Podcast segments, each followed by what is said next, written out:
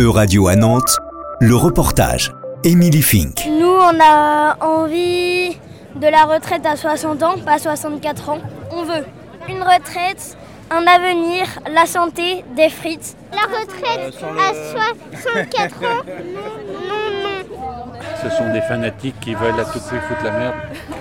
La semaine dernière s'est ouvert le sixième volet de la mobilisation contre la réforme des retraites. Une fois, les avis étaient partagés quant au blocus. Je travaille à la poste. En fait, il faut que je travaille jusqu'à 70 ans, je vais travailler jusqu'à 70 ans, mais je comprends que ça nous fasse chez nous. Ils essaient de faire passer quelque chose de trop gros qui. La population a compris que n'était pas quelque chose d'essentiel ou de. Voilà, ils peuvent trouver de l'argent autre part. Enfin, je sais pas. Typiquement, le cannabis, ils ont mis les, amendes, je crois que ça fait 3-4 ans.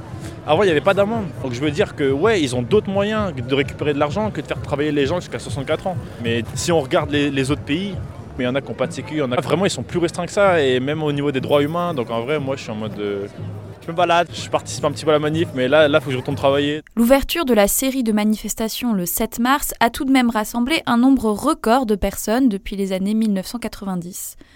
1,28 million selon le ministère de l'Intérieur, 3,5 millions selon la CGT.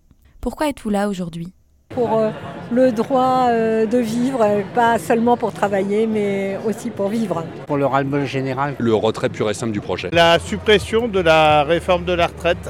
Dans le cortège, on pouvait aussi apercevoir des drapeaux du groupe d'activisme écologique Extinction Rébellion.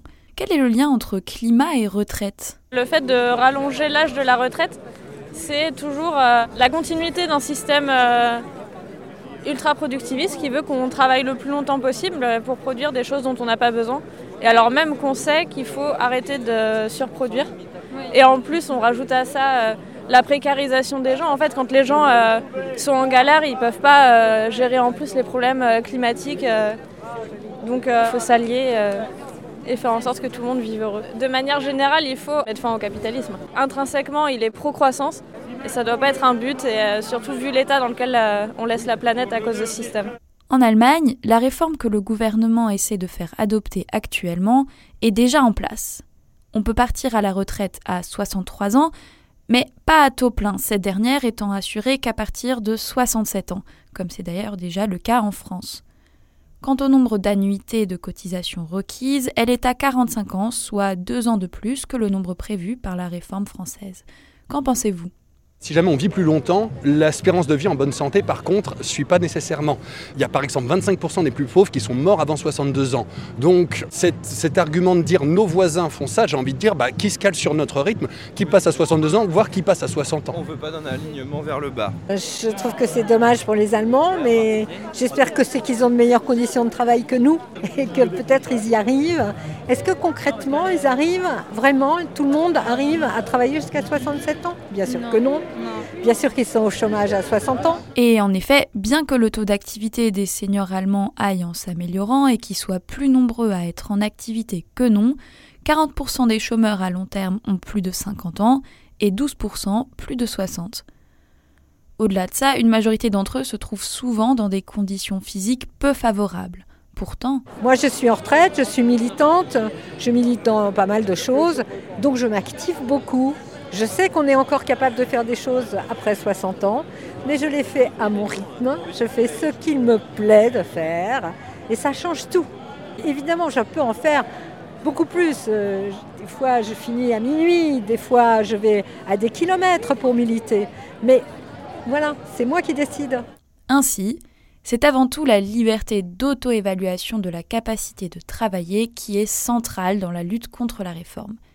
Mais si cette liberté est refusée, il faut tout de même s'assurer que les personnes qui ne peuvent physiquement parlant plus poursuivre leur métier puissent partir en retraite à temps. C'est là que les critères de pénibilité entrent en jeu qui ne sont pas vraiment existants en Allemagne.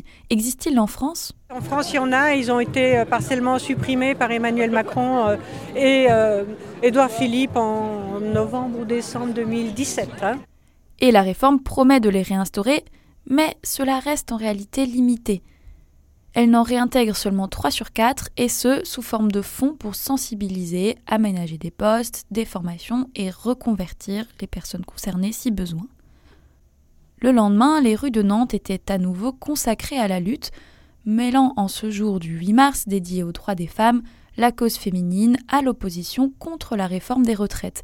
Quel est le lien entre les deux? Les femmes, y compris dans la fonction publique, sont payées euh, moins cher que les hommes. Il y a beaucoup de femmes qui sont sur des emplois précaires, bon, les AESH par exemple dans l'éducation nationale, les secrétaires de catégorie C.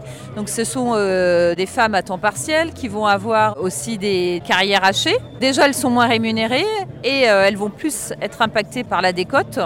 Donc malgré ce que peut dire le gouvernement, cette réforme, si elle passe, elle va encore aggraver les inégalités femmes-hommes. La CGT propose plusieurs leviers pour permettre une retraite à 64 ans, que ce soit augmenter les cotisations patronales, les salaires, faire payer les exonérations ou encore taxer les actionnaires. Parmi toutes ces mesures, y en a-t-il qui, par la même occasion, feraient aussi évoluer la situation des femmes? Si euh, les, femmes gagnaient euh, dans nos sociétés euh, autant que les hommes, ça abonderait en fait les, caisses de retraite. On a pu aussi rencontrer des femmes déguisées en sardinières. Cette année, on avait envie de marquer le coup en, reprenant l'histoire des, sardinières qui ont mené une bataille sur les conditions de travail et les salaires. Début du 20e, elles ont même monté un syndicat de femmes et elles ont euh, gagné. Ces femmes qui sont parvenues à améliorer leurs conditions de vie déplorables sont donc un symbole pour la cohésion des luttes sociales et féministes. Mais au-delà des luttes communes à échelle nationale, ne faudrait-il pas aussi, bien que... Il y a toujours des ambiguïtés quand on fait euh, des comparaisons internationales, quand c'est pas sûr qu'on parle de la même chose. Également s'engager pour une lutte à une échelle plus internationale ah ben voilà qui serait très intéressant effectivement, parce qu'au au niveau mondial il se passe beaucoup de choses, au niveau européen, au moins on en est moins informé peut-être, en tout cas pas informé. Et on n'a pas le sentiment immédiatement que euh, la dimension européenne existe dans les luttes. Je pense qu'être internationaliste, c'est aussi faire en sorte que les travailleurs sur place s'emparent de leurs enjeux nationaux. Même si jamais, euh, je ne suis pas du tout contre euh, une manifestation générale à travers l'Europe, mais ce ne sera peut-être pas strictement sur le problème de la retraite. Nous, à la, CGT, on est sur des luttes internationales, même si pour l'instant, dans les faits, on n'en est pas là. Évidemment, il n'y a pas qu'en Europe que l'on manifeste. On peut penser aux mouvements en cours en Iran ou encore à ceux qui se déroulent actuellement au Pérou. Nous sommes un comité autoconvoqué des Péruviens qui sont contre la dictature dans ce moment au Pérou. Et aujourd'hui, nous rendons hommage aux femmes euh, indigènes qui sont en première ligne, qui luttent pour la démocratie et qui subissent la répression et l'interdiction de manifester. Elles ne peuvent pas manifester parce qu'on lui retire la garde de son enfants. Et si elles viennent avec leurs enfants manifester, elles sont aussi, euh, c'est interdit parce qu'elles sont en train de mettre en danger les enfants. Et qu'en est-il des retraites au Pérou? À la même période que la France impose de travailler jusqu'à 64 ans, la dictature au Pérou impose de travailler jusqu'à 75 ans quand l'espérance de vie est de 70 ans. Justement aujourd'hui, il y a une grande manifestation de tous les syndicats avec toutes les femmes qui sont en train de se battre dans ce moment. Et justement, euh, mes pensées, c'est à elles et à toutes les femmes qui se battent pour ces droits. Mais pour finir, revenons en Europe. Savez-vous si des appels au soutien ont été prononcés? Évidemment, sur la retraite, euh, entre 67 et 64, on comprend bien que par exemple les Allemands ne soient pas totalement solidaires, encore que je ne sais pas. Il y a peut-être des manifestations de solidarité. J'ai beau être internationaliste, j'en ai absolument aucune idée. Euh, non, pas à ma connaissance. Et pourtant, il y en a eu, notamment en Allemagne, où les syndicats Verdi, Attaque Allemagne et IG Metall, ce dernier s'est prononcé devant l'ambassade de France à Berlin et en compagnie de l'équivalent expatrié de la NUPES, la Nouvelle Union écologique et sociale, ont exprimé leur solidarité, tout comme d'ailleurs le journal italien Contropiano, ou encore la Confédération européenne des syndicats CSE. Donc, ou alors je n'ai pas eu de chance et je suis tombée uniquement sur des gens qui n'en avaient pas eu vent, mis à part une manifestante qui en avait vaguement entendu parler sur les réseaux, ou alors il faut plus de dialogue et d'interconnaissance au travers des frontières nationales. Faire connaître la plateforme Altersumit qui diffuse et concentre les luttes les plus importantes à échelle européenne et qui a également fait appel au soutien des grèves en France, en serait peut-être une première étape. C'était un reportage de radio à Nantes, à retrouver sur euradio.fr.